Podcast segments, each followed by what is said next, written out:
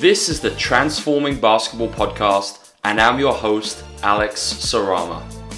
This is the podcast where we help coaches and practitioners change the way we think about basketball performance.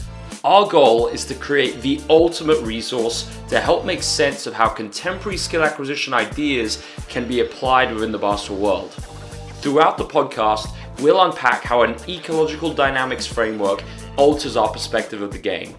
If you're ready to join us in our quest to transform the basketball world, then this is the podcast for you.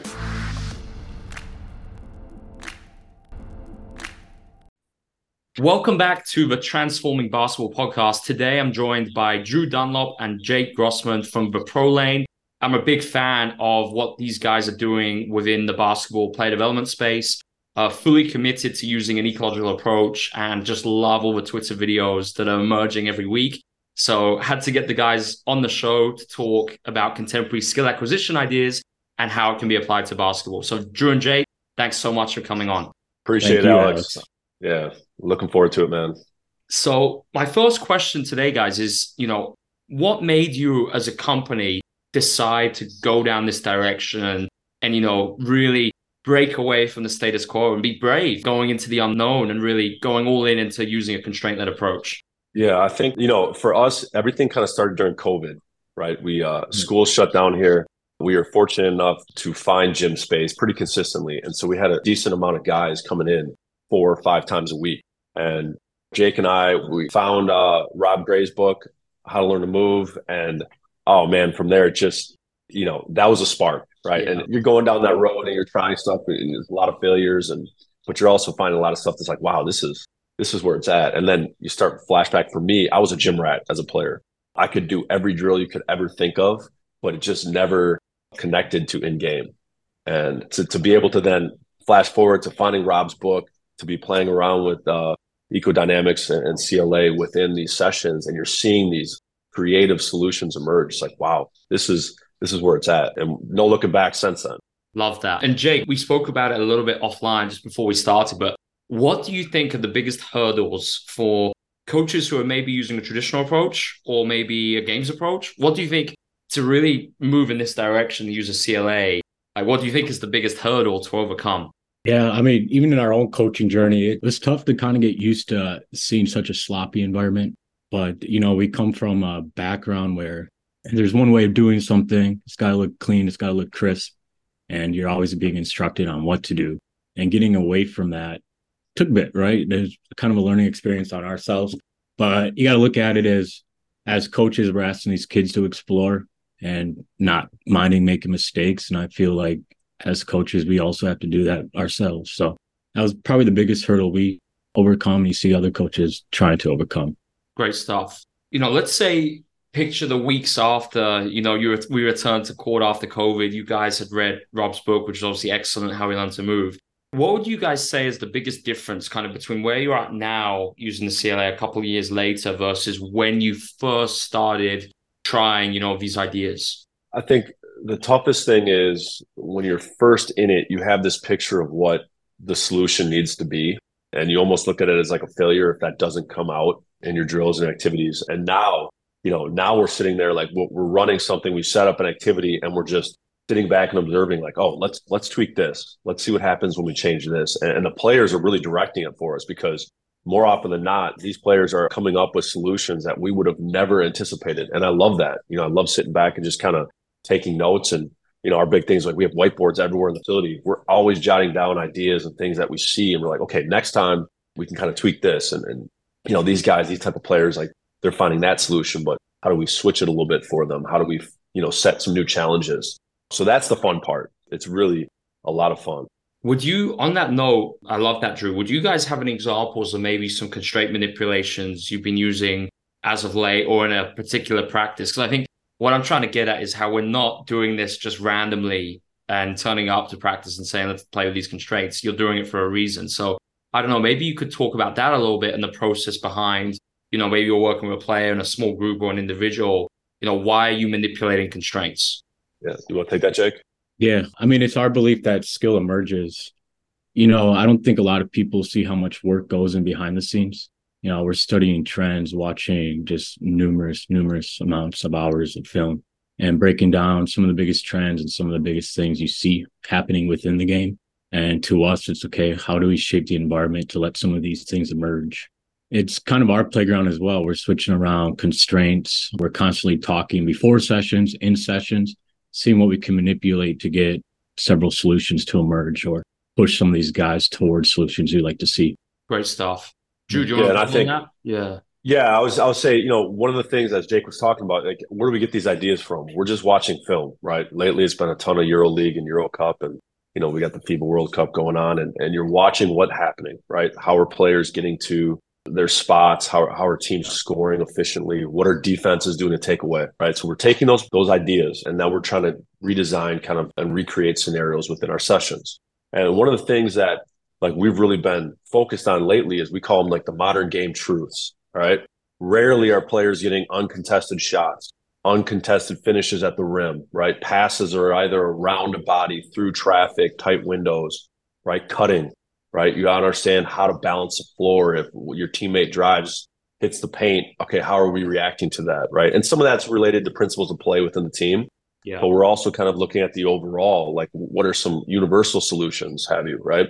So we're taking that and then we're thinking about, okay, how do we then take constraints to shape some of those, right? So lately we've been playing around with a lot of shot clock, right? Variable shot clocks on any possession. It might be anywhere, you know, a late clock under six, or you're looking at that seven to 14 sweet spot.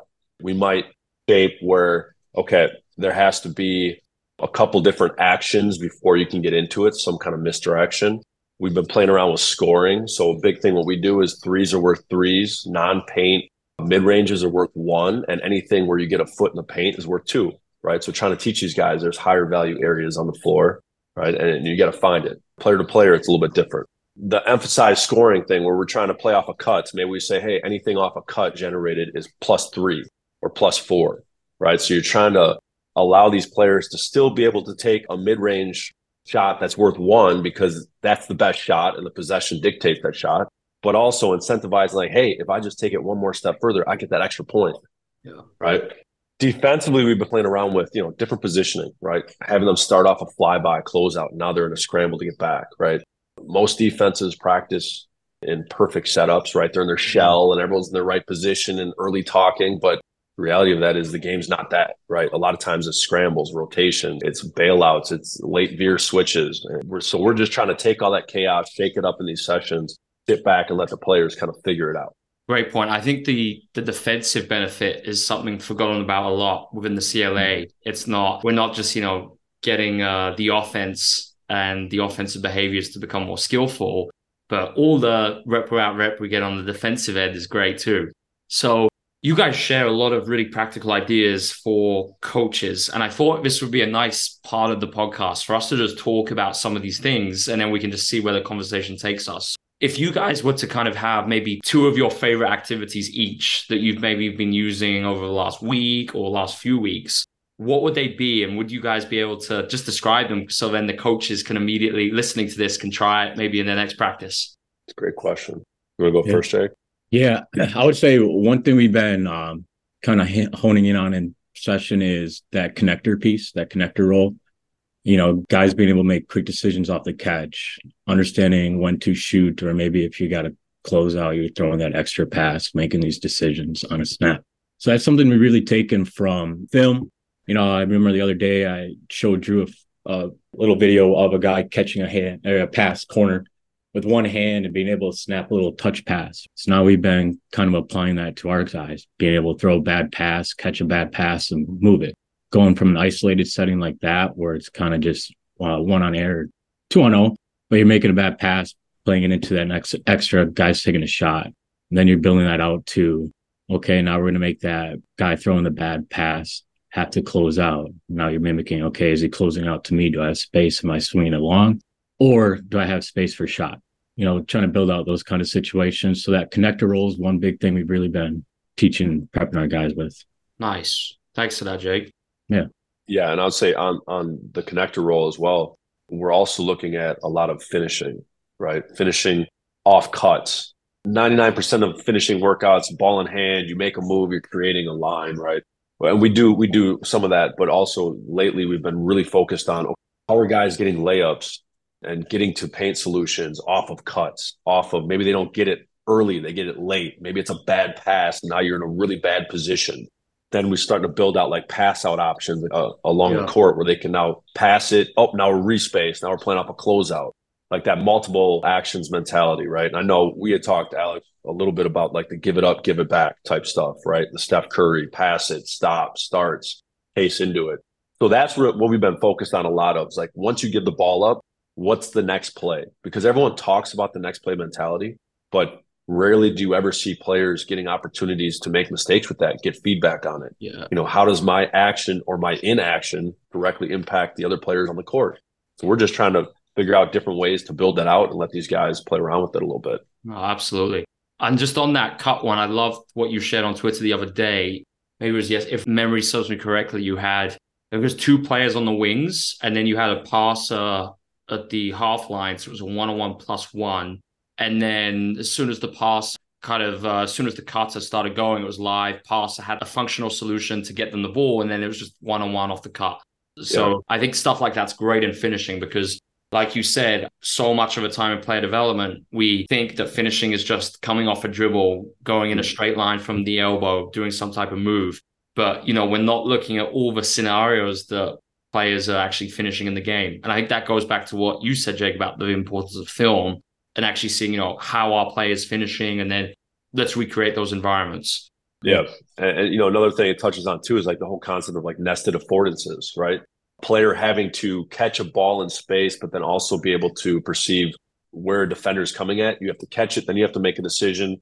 And are you scoring? Are you passing it out? Right. So now you're really challenging and overloading these guys. And and it's fun because rarely do they get opportunities at that. Absolutely. Be really interesting just to hear about your perspective on shooting guys, because I think this is one a lot of player development slash skill trainers struggle with in terms of how can we apply CLA to shooting as opposed to just having you know, to do these block spot reps. You know, any practical ideas for how you guys are doing this in the shooting space? Yeah, we do a lot of what we call like adaptive shooting, you know, shooting with decisions and shooting pressure as often as possible. A lot of the times we work in what we call rhythm breakers. So you're getting multiple shots, but it's multiple different sets of footworks or multiple sets of decisions into the shot so that each shot is variable right? Maybe you have space, maybe you don't have space. Maybe it's a bad pass. You got to go find it with your feet, right? So those trivial details that make players adjust and adapt shooting wise as well. And you're getting away from that block rote repetition scheme. And Jake, on that, have you ever had players kind of that you've had to explain, you know, why you're working this way? Because obviously you guys have pros too. Or, you know, is it a case of they try it and they just see the value to it immediately? Yeah, I mean, sometimes you get a little bit of pushback, but yeah. in reality, we have a great, great group of clientele. You know, like I said, we always talk about it's our relationship with them that builds the trust, you know, and they're willing to try and explore and even fail in some of these situations. Um, you know, that bond kind of allows us to create an environment where they feel safe and willing to try. But Absolutely. most guys eat it up. They love it. That's definitely been my experience too. Like I've never had a player say, I don't want to do this, even you know, at high levels. It's I think they see the value to it immediately and and they feel they're getting better because it's more representative. It's a no-brainer. Yeah. Drew, on the we we had an interesting text exchange a couple weeks ago and we were just talking about rate limiters. And I think that's a really kind of key concept for coaches to understand. How is that, you know, how are you guys thinking about this and trying to incorporate, you know, activities where you're really targeting each player's rate limiter? You know, but it's not easy, right? Because sometimes you have a small group practice, you got four players and they all got unique needs. So has that changed anything for you just thinking about, all right, how can we really target this within this particular activity? Yeah, I think, you know, we're very mindful of of trying to hand out more individual constraints to guys. You know, just yesterday we had a group and it was pretty competitive group. But we had one player that was really kind of shining. And I pulled him off the side. he's like, you know, I really don't know what to do because I can get I can get to the basket every time. I said, okay, well, now you got to go off your left foot and you got to finish with your left hand. You know, he's typically a two foot jumper, right? Trying to be powerful. So just even doing that, that completely changed his solutions the next four or five minutes that after that segment. So I think it's it's trying to find that optimal challenge point within the group, but also understanding there's guys with ranges of skill sets and certain activities benefit them more. And you know, they have a little bit more of an embodied perception within that. And so it's our job to sit around and say, okay, this guy's most likely going to struggle. Probably need to make it a little bit easier for him. These guys are going to excel. So let's think about yeah. ways that, you know, we can constrain them a little bit more and they're now they're meeting them where they're at with that player, like if a player's doing really well, would it just be something about maybe limiting their space or maybe adding an extra, throwing an extra defender in, less dribbles?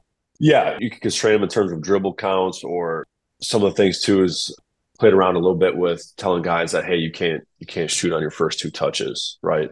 You, you got to figure out how to create.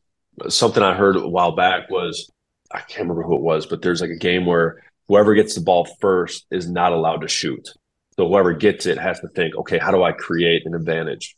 Cool. Yeah, I think defense was at neutral, so it was really on them. The ownership was on them to create something and then distribute and then space and, and just be available. So there's no limit to it. It's just really about your creativity and understanding your players, your skill sets, and then you know, do you have buy-in, right? Like think about what you had with your uh, college prep. I mean, that the environment shaped that, right? That was the culture. Unfortunately, some of these guys that we have, we don't have a team so it's a bunch of individuals, and when they're with us, it's like that. But then they go to their teams, and it's a little bit more traditional, and so it's it's trying to balance all that. Yeah, absolutely. I can imagine. And you mentioned principles of play too, Drew, and I think that's such an important part of player development because it's so much of a time we see player development in this silo where it's just moves, moves, moves, and guys are doing things completely different to how they play. So, and that must be a challenge because if you've got all these guys playing in different teams, I guess it's like trying to actually make things a bit more integrated where they're learning some universal principles which they're probably not doing in their teams like spacing dominoes right. triggers. And i see you guys do a lot of that stuff within your sessions. Yeah yeah we try to we really try to emphasize that because they're not getting it anywhere else. You know like we have a shot clock in our facility. Most high schools actually all high schools in our area do not have that so this is a lot of times the first experience they have with that and hearing the buzzer go off and everyone in the crowd you know everyone in the gym, there might be guys lifting and, and all that. And then the minute a shot clock violation happens, everyone starts clapping. Like it's a it's an atmosphere thing. It's awesome. So the more we can get players in those positions, the better off. Yeah. Now they have at least some experience with it, right? Failures, successes, they get feedback. And it's going to make them a better player for sure. Definitely. Just and principles of play wise, I guess it's that's the thing because skills always emerge within the context of those. And it's I shared a, a tweet I share quite a few tweets about it. And it's like, even, you know, when we see these advanced moves emerge, typically it's coming off something like a pick and roll, maybe some type of opal screen, or it was a domino situation. And it's the, you know, the reductionist approach to player development, I think really kind of lost track of what is actually happening within the games. So yeah, context is everything. Yeah, it really is. It really is. So if you guys were to um, imagine, you know, you were starting off from where you were a few years ago and same as me when I first discovered the CLA, what advice would you maybe you give yourself in hindsight if you were, you know, to start again from scratch to maybe better understand an ecological approach and be able to deliver it? So, because I'll say my one after when you guys go, because this is something I'm thinking about a lot. Just you know, when I'm trying to get a new coach on board, what's the easiest way I could maybe get them going and using the CLA if they've never been exposed to it, but also overcome some of the hurdles that the three of us would have encountered inevitably when we all started? Great question.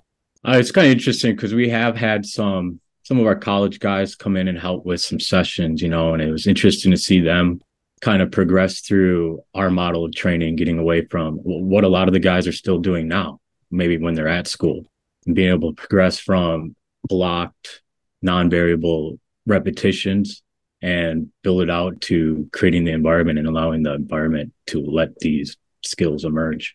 So I would say, I mean, it happens in tiers. Start slow, be patient. It was tough. You know, you get people watching, you have athletes kind of questioning, you have parents questioning, but you know, just sticking to the process and believing what you believe in, you know, has led us to where we are now. Love that, Jake. Yeah, I would say for, for me, I mean, Jake hit it right on the right on the head there. The other thing you could add in too is that one player finds as a solution is not for everybody, right? And, and it's okay. It's okay. You don't have to like you get in this mindset. I have to teach this move to everybody. Like this is an attacking move, right? it's different. So every player kind of brings their own skill sets and and what they're good at, their strengths, their weaknesses, all that to the table. And it's just your job to allow them to explore stuff. And it's okay to fail. Like Jake was saying, you got people watching, right? You're you might be a private trainer like we are. That's your business. That's how you make a living. People see a lot of mistakes and frustrations as a parent. They're like, these guys don't know what they're doing. They're barely even talking, right?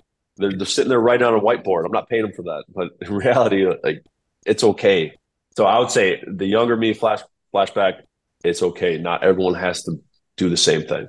Love that. I was actually going to say something so similar to that, Drew, about overcoming these mental models as to what I yeah. thought skills should look like. And especially yes. shooting was the biggest one for me. I yeah. still find found it so difficult to move away from that. And then the moment I did, it's just everything changed. Yeah. I'd love to like as we wrap this up, guys, what's next for the pro lane? Like have, are you guys working on any big things or over the next year? Is there, you know, a key part of maybe the CLA that you really want to dive even deeper into, or just anything in general that is coming up for you guys personally or with the company? Yeah, I think big push forward now is like we want to take it global and consult with programs, individual players, individual coaches, and just help share the the mistakes we made, you know, what we've learned. Obviously, you can expect a ton more content to, to continue to emerge on uh, Twitter, and we're just having fun with it. We're going to keep exploring and making mistakes. Fantastic. Well, guys, I want to say a big thanks for jumping on. Um, as we wrap up, where would be the best place for coaches to follow you? Maybe ask you some questions after today's episode. Definitely Twitter. Uh, yeah, Twitter. Yeah. Yeah. We've been very active on there and we encourage discussion. We love having these discussions. Drew, you want to hit them with the Twitter handle? Yeah. So the Pro Lane, or actually, what is it? Is it Pro Lane Milwaukee? I think it's the Pro Lane. Yeah. The Pro Lane. The Pro Lane, just like the sweatshirt right here. And then my personal one is Coach Drew D and then Pro Lane Jake. Great stuff. Well, guys, thanks so much for jumping on the podcast today. Much appreciated, and obviously looking forward to being in touch. So thanks again. Appreciate it, Alex. A lot of fun, man. Appreciate it. It was awesome. Thanks for tuning into this episode of the Transforming Basketball Podcast.